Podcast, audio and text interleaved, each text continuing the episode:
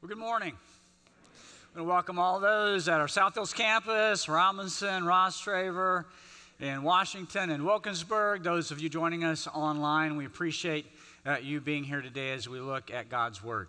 Uh, real quick, before we look at God's Word, we're going to be continuing our study in First John, so you can turn there, start turning there. The Revelation and four books back will be First John. We encourage you always to bring your Bibles and to, and to study along with us as we look at God's Word. But there's one thing I wanted to talk about before we do that. Uh, last spring, the elders met, and uh, we uh, really wanted to determine where we were as a church and where we were headed. We were not in a crisis situation. And uh, we thought it'd be a great time from strength to be able to determine uh, our present uh, situation and where uh, we believe God taking us in the future. That led to us bringing in some help, a consultant from Dallas, uh, Dave, uh, Brian Audia. And Brian came and did some great work with us. And one of the things he did is we heard from you. Uh, 1,300 of you responded uh, regarding some things that were strengths and some things we could uh, get better on and some things we needed to address. And we've been doing that from that time. Several meetings took place with the elders and executive teams and many of you. And we determined three major goals that we were going after. The first goal is to develop in Ephesians, Ephesians 4 culture. And here's what that means. We've always talked about Ephesians 4. That's been our philosophy of ministry. Ephesians 4 says God has given certain people gifts to equip the saints for the work of the Lord. That has been the, the, the, the philosophy of the Bible Chapel since its inception uh, back in the, in the mid 60s. But we really want to refocus on that. So, as a staff, we are saying we want to be those not to do ministry, but to build teams to do ministry and allow people to use their gifts in the way uh, they should be used. And so, we are really working hard on that. We've obviously gone through some uh, transitions and uh, some changes, and we're, and we're working hard to do that. We have people working on those goals. The second goal uh, is uh, giving more um, uh, empowerment to our multi sites. Uh, we have uh, great multi sites, we have great campus pastors, some great things are going on, but we want to make sure that it's just not all coming from the South Hills campus, that every campus is its own local church and addressing the needs of the community. And so, more empowerment there. We're working on that. And the third one is, in one word, it's called assimilation.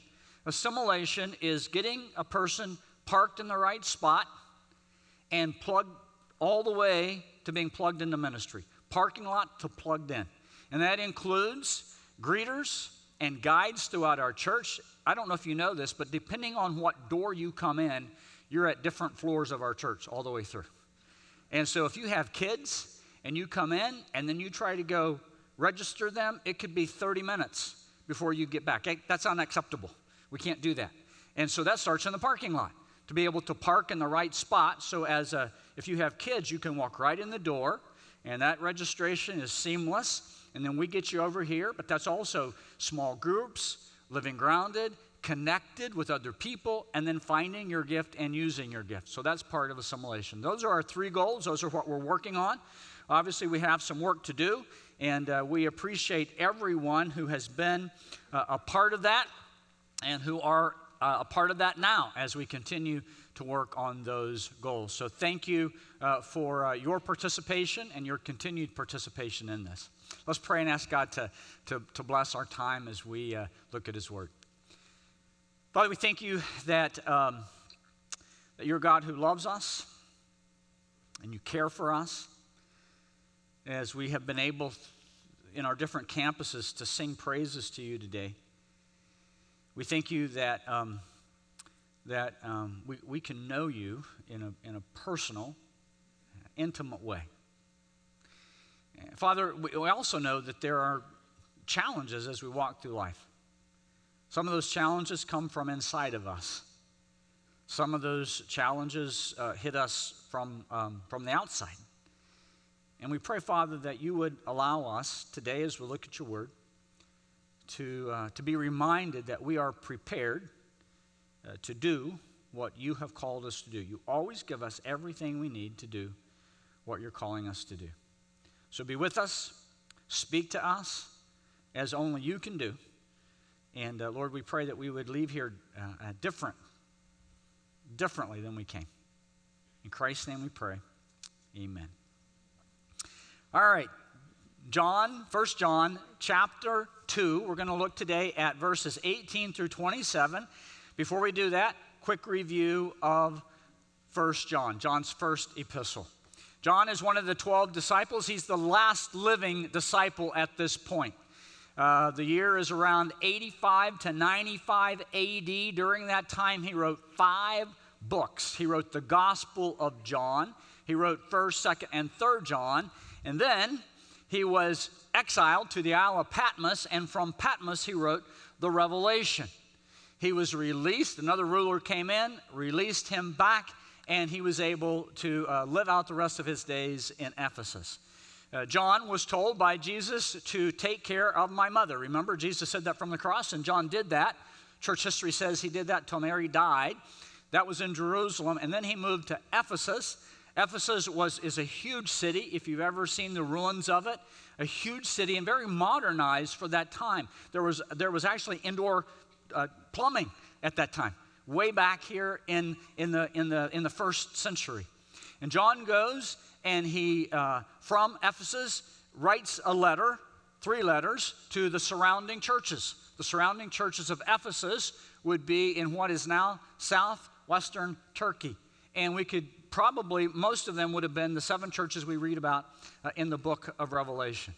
When John writes, he always writes for a purpose. All the writers do, but John usually tells us the exact purpose.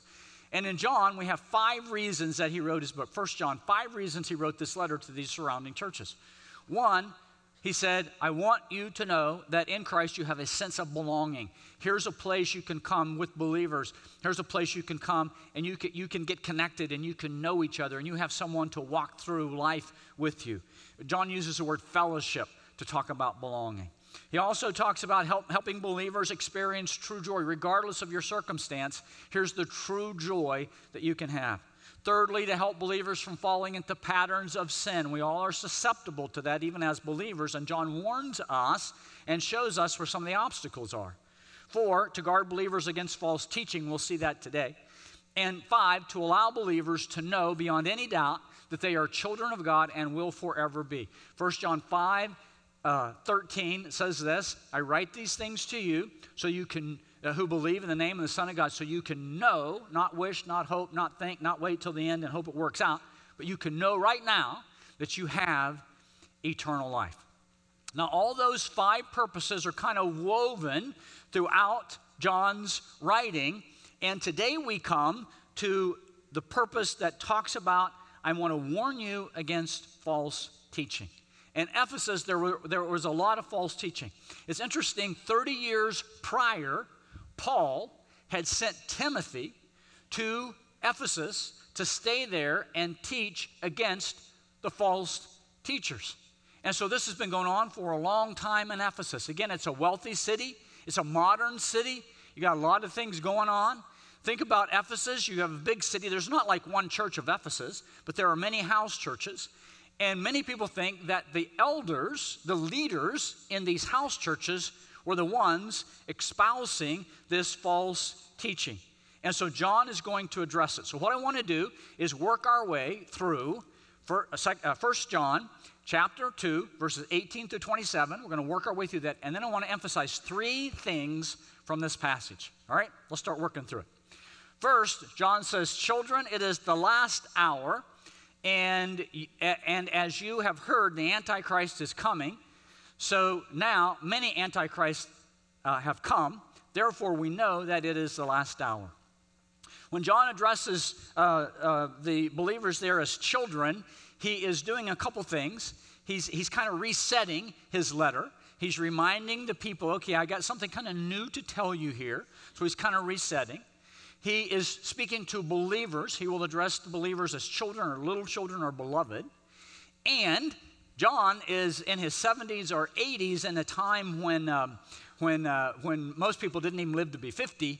And so he's looking at, at himself as kind of the father of the group. So uh, there's an intimacy. Uh, he, he's writing a personal part here, and he addresses them as children. It is the last hour, he says. The last hour. When you look at Scripture and you read the last hour or final hour, it's the period of time starts when Jesus came to earth, the incarnation, and then the last hour ends when? When Jesus comes back. So, from Acts chapter 1, when Jesus ascended into heaven, we are waiting for him to come back. We, we're living in the last hour. So, all those in the New Testament, all those in the second century, third century, all the way up to today, we are living in the last hour. And you say, well, that's a long time. Maybe he's not coming back. Peter addresses that in First, Second Peter chapter 3, verse 8, when he says this, you don't give up on God's coming back because he says that to the Lord, one day is as what? A thousand years, and a thousand years is as one day. God's timing is not our timing. John says it's the last hour, and as you have heard, the Antichrist is coming, and so many, many Antichrists have come now. Let's just talk about that.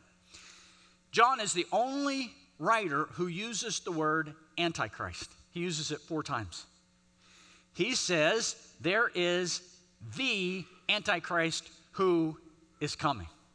There is going to be one at the end of time, and he is going to stand against God. He is going to be the Christ counterfeit, and he is going to have everyone bowing down before him. Now, in an age of technology, we see how that could happen, right? The Antichrist in Revelation, Revelation never mentions the Antichrist.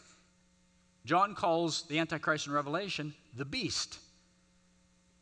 Romans 13, Romans, or uh, Revelation 13, Revelation 17. Paul calls the Antichrist by another name. Anyone know what that is? He calls the Antichrist the man of lawlessness. 2 Timothy chapter 2, verses 3 and 4, he says this man of lawlessness, the son of destruction, who opposes and exalts himself against every so called God or object of worship, so that he takes his seat in the temple of God, proclaiming himself to be God. So one day, this person, whoever that person is, could be a person in history now, could be 100 years from now. Whoever that person is, is going to set himself up against God. Going to be a lot of things going on uh, during that time where this person will be the ruler of the world and will have people bowing down before him. That will be the Antichrist. Now, through history, there are a lot of people who have supposed who the Antichrist might be. In John's day, you know who people thought it was? Nero, the, the, the, the emperor of Rome, who brought this great persecution against him. In fact, later on in the fifth century, Jerome and Augustine write that there are still people who think that John never died and that he's going to come back and he's going to point to Nero as being the Antichrist. And Nero is somehow going to resurrect from the dead. There was that kind of myth going on.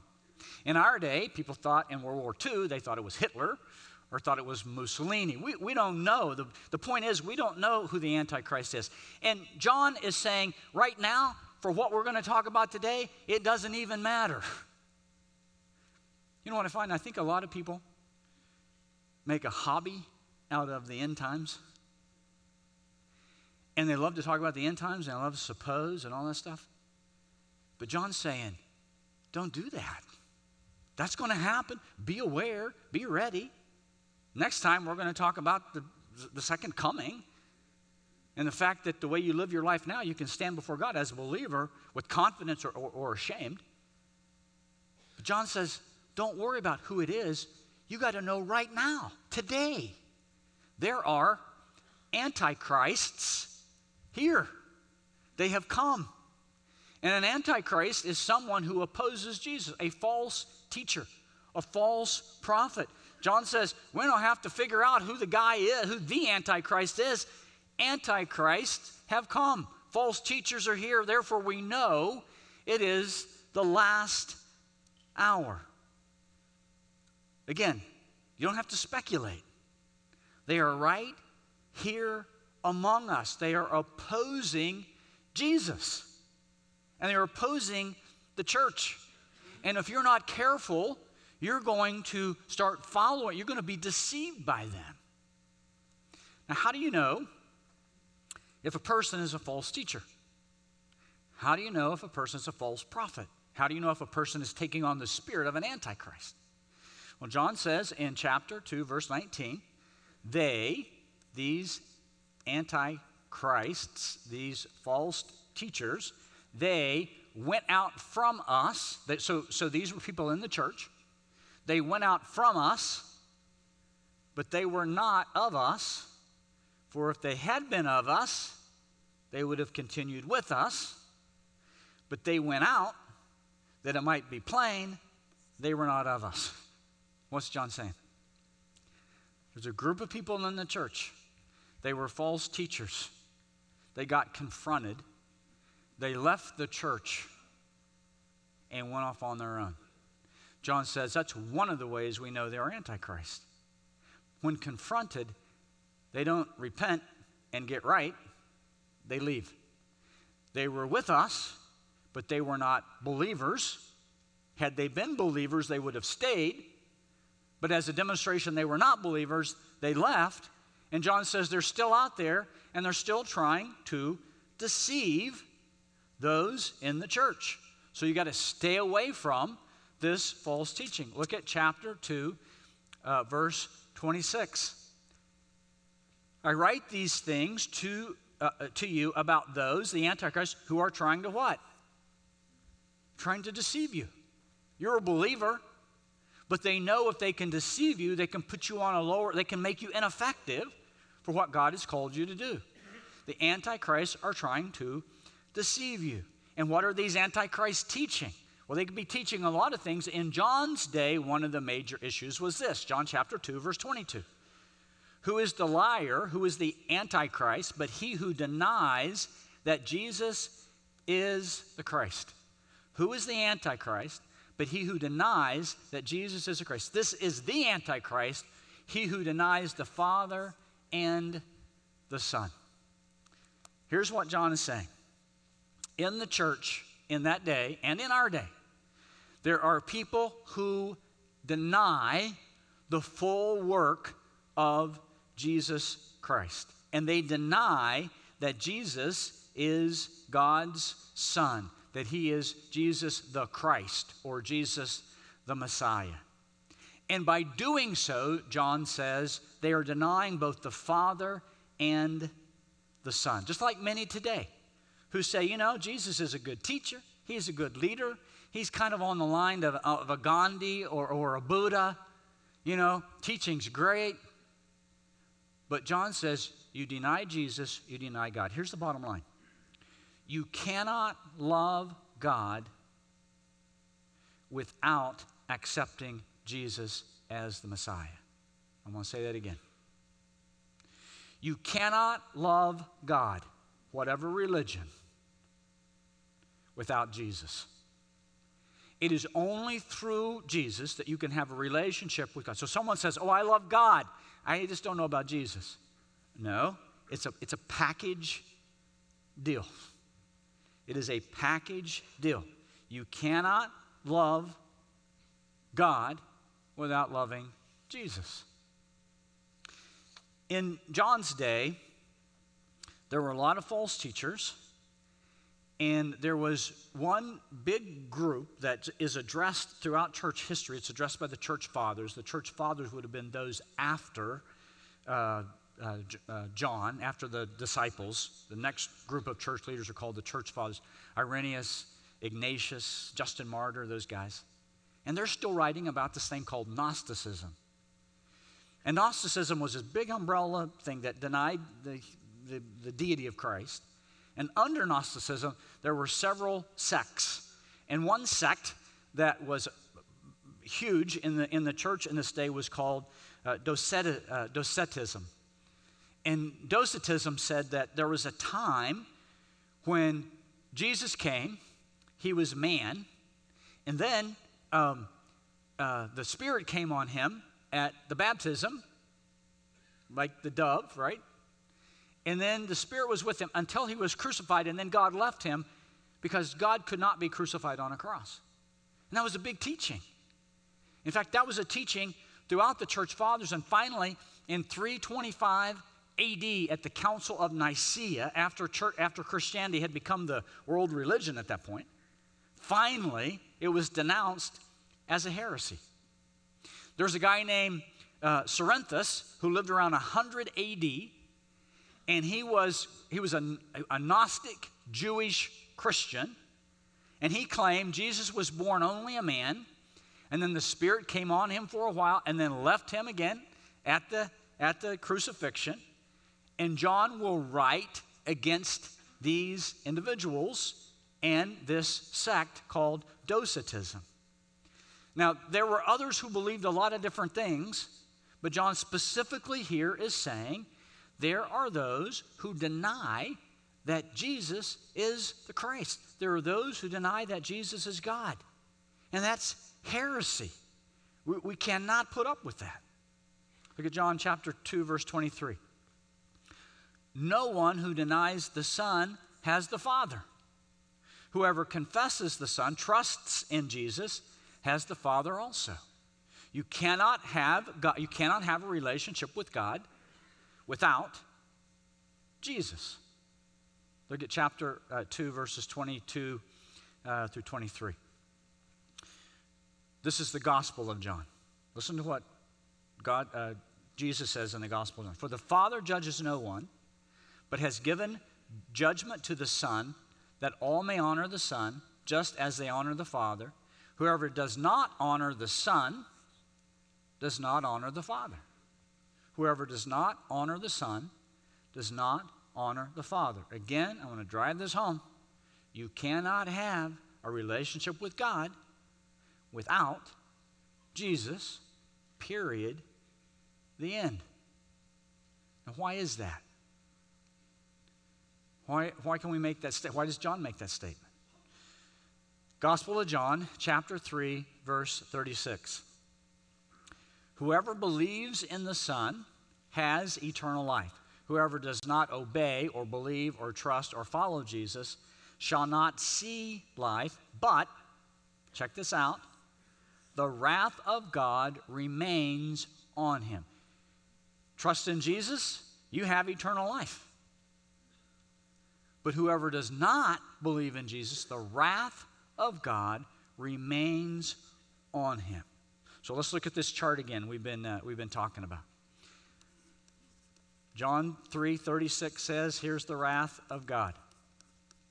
God is a just judge. The penalty of sin is death. As a just judge, he has to do what is right. He has to judge sin. And so, the wrath of God is on those who don't trust in Jesus. If a person doesn't trust in Jesus, the wrath of God is on them and will for all, always be on them. And we call that, finally, Jesus called it hell. Think about that. Eternally experiencing the wrath of God. Can you imagine? Eternally experiencing the wrath of God. And God says, I don't want that to happen. I don't desire that any should perish, but all should come to the knowledge of salvation. And so God sent his son, Jesus. God is still a just judge. He can't go back on his word. His wrath still is on sin. But Jesus came to pay the penalty for our sin. So when we trust in Jesus, God's wrath has been taken on by Jesus himself. That's why you cannot have a relationship with God without Jesus. Muhammad didn't do that. Buddha didn't do that. There's no religious leader that did that. Jesus was fully God, fully man. That's why when you deny the deity of Christ, you're denying the basis of Christianity. God sent his son to do for us what we couldn't do for ourselves. Jesus, fully God, fully man, took on the wrath for us. Being man, he was our substitute. Being God, he was perfect. He didn't have to die for anyone else's sin, he was sinless. And he took on God's wrath for us. Now, as a believer, we're, we're, we're not perfect. We're going to sin. There are going to be ups and downs until we go to heaven. But remember, we've seen, John said, Jesus is our what? Our advocate. And when we sin, we have an advocate. We have one who says, I paid for that sin. I paid for that sin. If we confess our sins, He's faithful and just to forgive our sins and to cleanse us from all unrighteousness. Because Jesus goes to God and says, You, you, can't, you, can't, put, you, you, you can't punish them for that sin. The penalty of sin has been paid for. For me, they have trusted in me.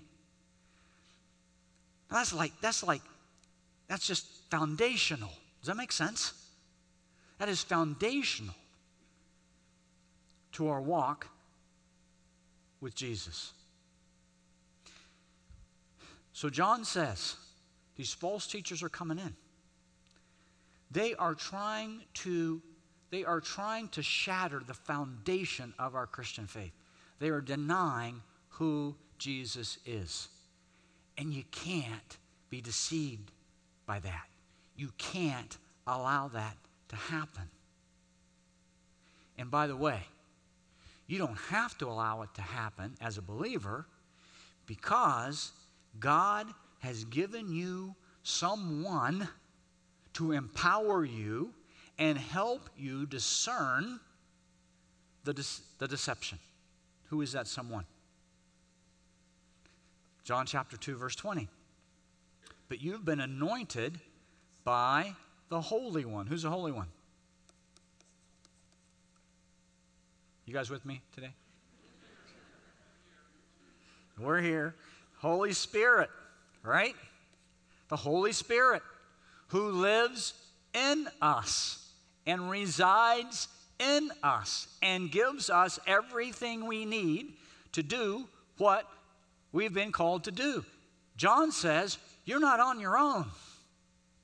You have the Holy Spirit living in you, and the Holy Spirit has given you all knowledge, everything you need to know.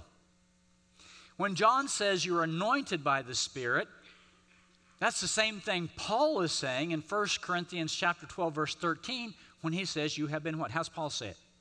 You've been baptized by the Spirit, right? The, that's synonymous.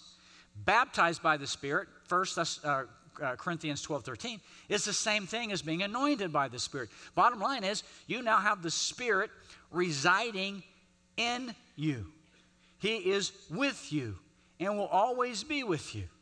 Uh, John chapter uh, uh 2, verse 20 and 21. You've been anointed by the Holy One, and you have all knowledge. I write these things to you because you don't know the truth, not because you don't know the truth, but because you know it, and because no lie is in the truth. The Holy Spirit is the one teaching us. Does that mean we should never, ever listen to a teacher? No, it doesn't mean that. Case in point, John's writing this letter. He's teaching them by this letter. But when we have the Holy Spirit living in us, we can, if we're reading God's Word, written by the Spirit, Spirit lives in us. So when we read God's Word, the Spirit helps us understand it, still study it, still learn from others. But when we have God's Word hid, hidden in us, it's the Spirit who helps us discern a lie from the truth. You have the Spirit of truth living in you, the Spirit of truth. You don't have to be deceived by a lie. John is saying they're out there.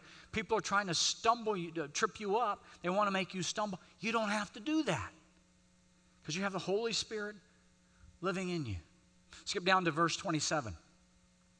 By the anointing you have received from him, but the anointing you have received from him abides in you, the Holy Spirit resides in you, and you have no need for anyone to teach you. Again, John's not saying no teachers, but you have the Holy Spirit who's your primary teacher. But as his anointing teaches you about everything and is true and is no lie, just as it has taught you, abide in him. So John's saying you have the Holy Spirit living in you. He's going to help you discern truth from a lie. You still have to study, you still have to be taught, you still have to grow in your relationship, but you have the Holy Spirit there who's going to help you say, you know what? That teaching, ah, that just doesn't seem right. I have a, a Holy Spirit filter that allows me to say, you know what? I'm just not sure that teaching is right.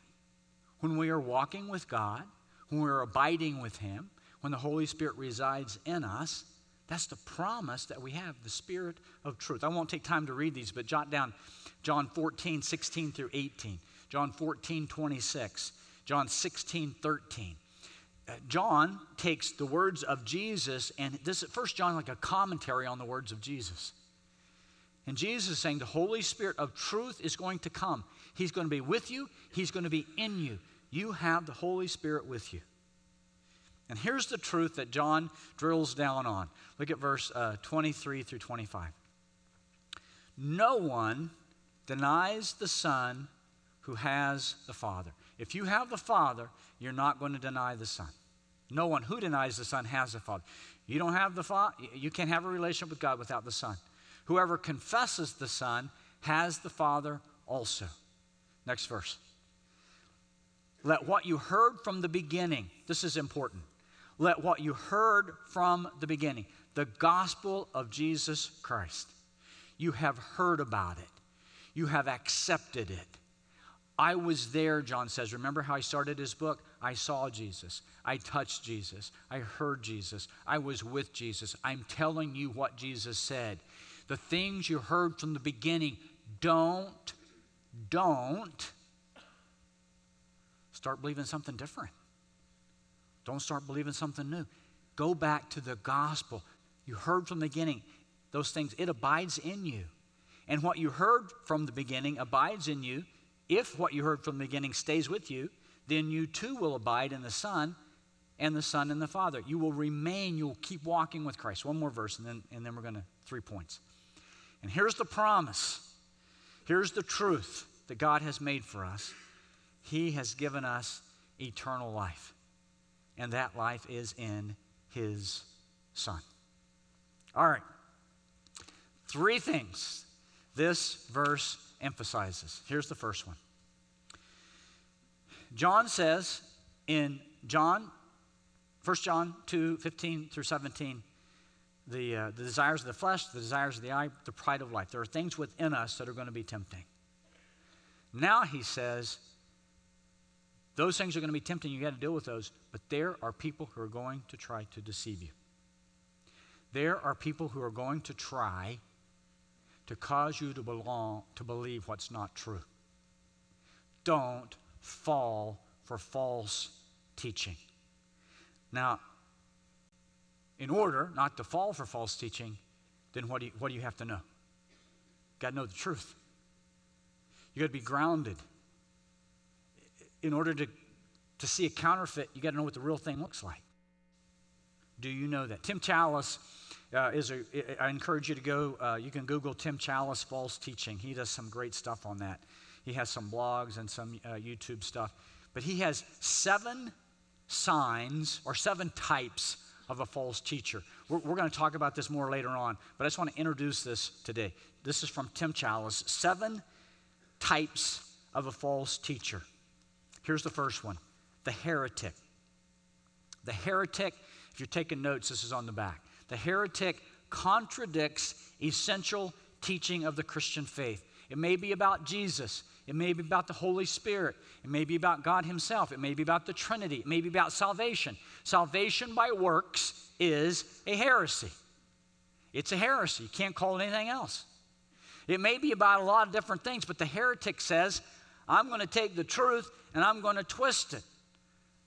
Jude chapter 1, verses 3 and 4 says this Beloved, though I was eager to write to you about our common salvation, I found it necessary to write appealing to you to contend for the faith that was once delivered for all, uh, uh, once for all delivered to the saints. I wanted to write to you about some other stuff, but I am appealing to you to make sure you don't, you're not deceived by someone who's teaching something false. So the heretic teaches something false. The next person, false teacher, is the charlatan.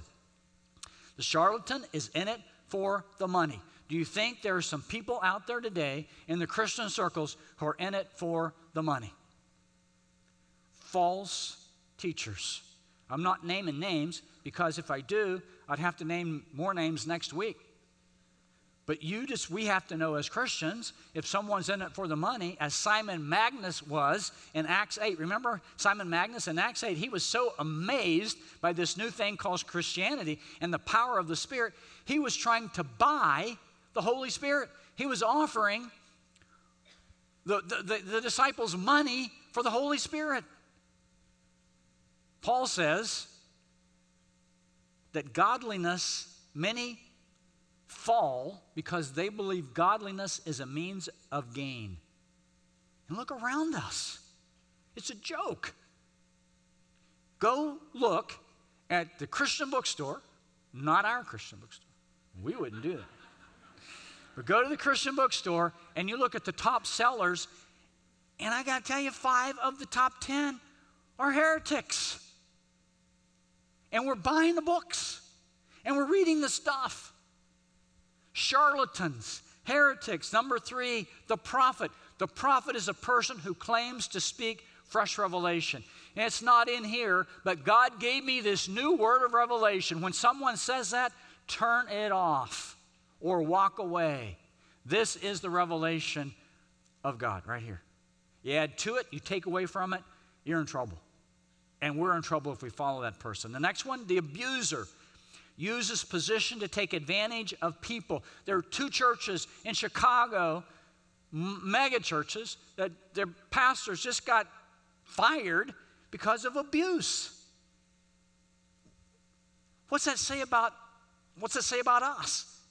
We can't follow those who are going to abuse people. The divider use false doctrine to disrupt or destroy a church. Many churches have been divided by someone who comes in and starts teaching false doctrine. The next one, the tickler, teaches only the parts of the Bible that are acceptable. First, uh, 2 Timothy says, For the time is coming when people will not endure sound teaching, but having itching ears, they will accumulate for them, they will accumulate for themselves teachers to suit their own passions and turn away from listening to the truth and wander off into myths. That is going on all over the place. Pastors only teaching the things that are inspiring, the things that are that that, that are encouraging, the things that they want to teach. That's why you got to be careful with churches that only do topical sermons. Now, we do some topical uh, expositional sermons, but we like to teach through a book. Why do we like to teach through a book? Because when you're teaching through a book, you can't pick and choose what's next. I start studying on Tuesday and I say, oh my goodness, what am I going to do with this passage? But you know what? It's the next passage. It's not going to be the most encouraging sermon anyone's heard, but it's the next part of the letter. But if you're just picking and choosing, then you get to tell the, all the stories you want to tell, and you get to tell um, uh, all the encouraging stuff, and they're, they're packing out auditoriums with that stuff. The speculator, obsessed with presenting novelty, originality, and speculation. Listen to this theology has been around for a long time. A new teaching is an old heresy. I want to say that again. Someone comes and says, Here's a brand new teaching, time out. That is an old heresy. Remember what John tells the people? Don't forget what you heard from the beginning. Stick with the gospel. Stick with the gospel. We can be creative in our worship, we can be creative in presentation. But you can't change God's word. It's what's been there from the beginning the gospel of Jesus Christ. Listen to what Challies says. Satan's greatest ambassadors are not pimps, politicians, or power brokers, but pastors. His priests do not peddle a different religion, but a deadly perversion of the true one. His troops do not make a full out frontal assault, but work as agents sneaking into the opposing army.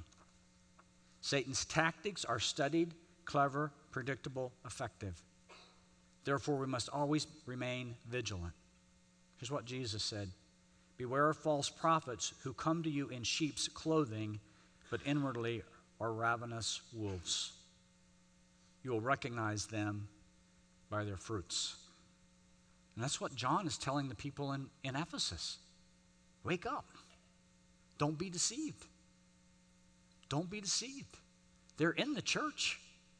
It's not, it's not, the, it's not the people who totally oppose Jesus that John's most worried about. It's those who are bringing this teaching into the church and trying to deceive. That's the first thing I want to emphasize. Here's the second thing be wise and discerning. Be wise and discerning. The Heavenly Father loves you so much, He sent His Son to die for you on the cross. Jesus loves you so much that He went to the cross for you. And then you know what God did? He sent His Holy Spirit to live in you, to empower you, to give you everything you need to do what He's calling you to do. Be wise and discerning. God's at work in us through His Spirit. Now, that doesn't mean that we're going to learn Scripture by osmosis just by putting it under our pillow at night. We still have to study. And by the way, parents, what are you teaching your kids? Do you know the foundations of the faith well enough to teach them to your kids? No, that's your job at the church. That's baloney, and you know it. We got them for Wednesday night for an hour and a half and maybe an hour on Sunday and you got them all week. Parents, the ball's in your court. Teach your children well, and you can't impart what you don't possess. So be wise and discerning and study God's word. We have a class, Living Grounded, eh, drilling down on the essentials of the Christian faith. Have you taken that? Have you done that? You got to be those who teach your kids. Last one.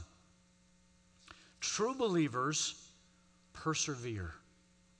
True believers persevere. There's a doctrine called perseverance of the saints. You heard that? True believers persevere. It's another name for eternal security. Because of eternal security, we have assurance of our salvation. That's why John can say, You can know without any doubt you are a child of God. They went out from us because they were not of us. If they had been of us, they would have continued with us, but they went out that they might become plain that they were not of us. What's John saying? They didn't persevere. They didn't persevere. Now, John is not saying that as believers, it's up to us to just slug it out on our own. John tells us the doctrine of perseverance says that God lives in us and it's not us who, who, who is persevering, but God is preserving us.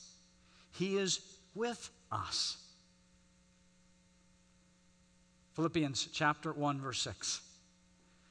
I'm sure of this, that he who began, God began the good work in you, he's going to bring it to completion. He will preserve you. That gives us the confidence, doesn't it? It's not us persevering, slugging it out. It's God preserving us, keeping us in the game. We're a child of God. He's never going to let us go.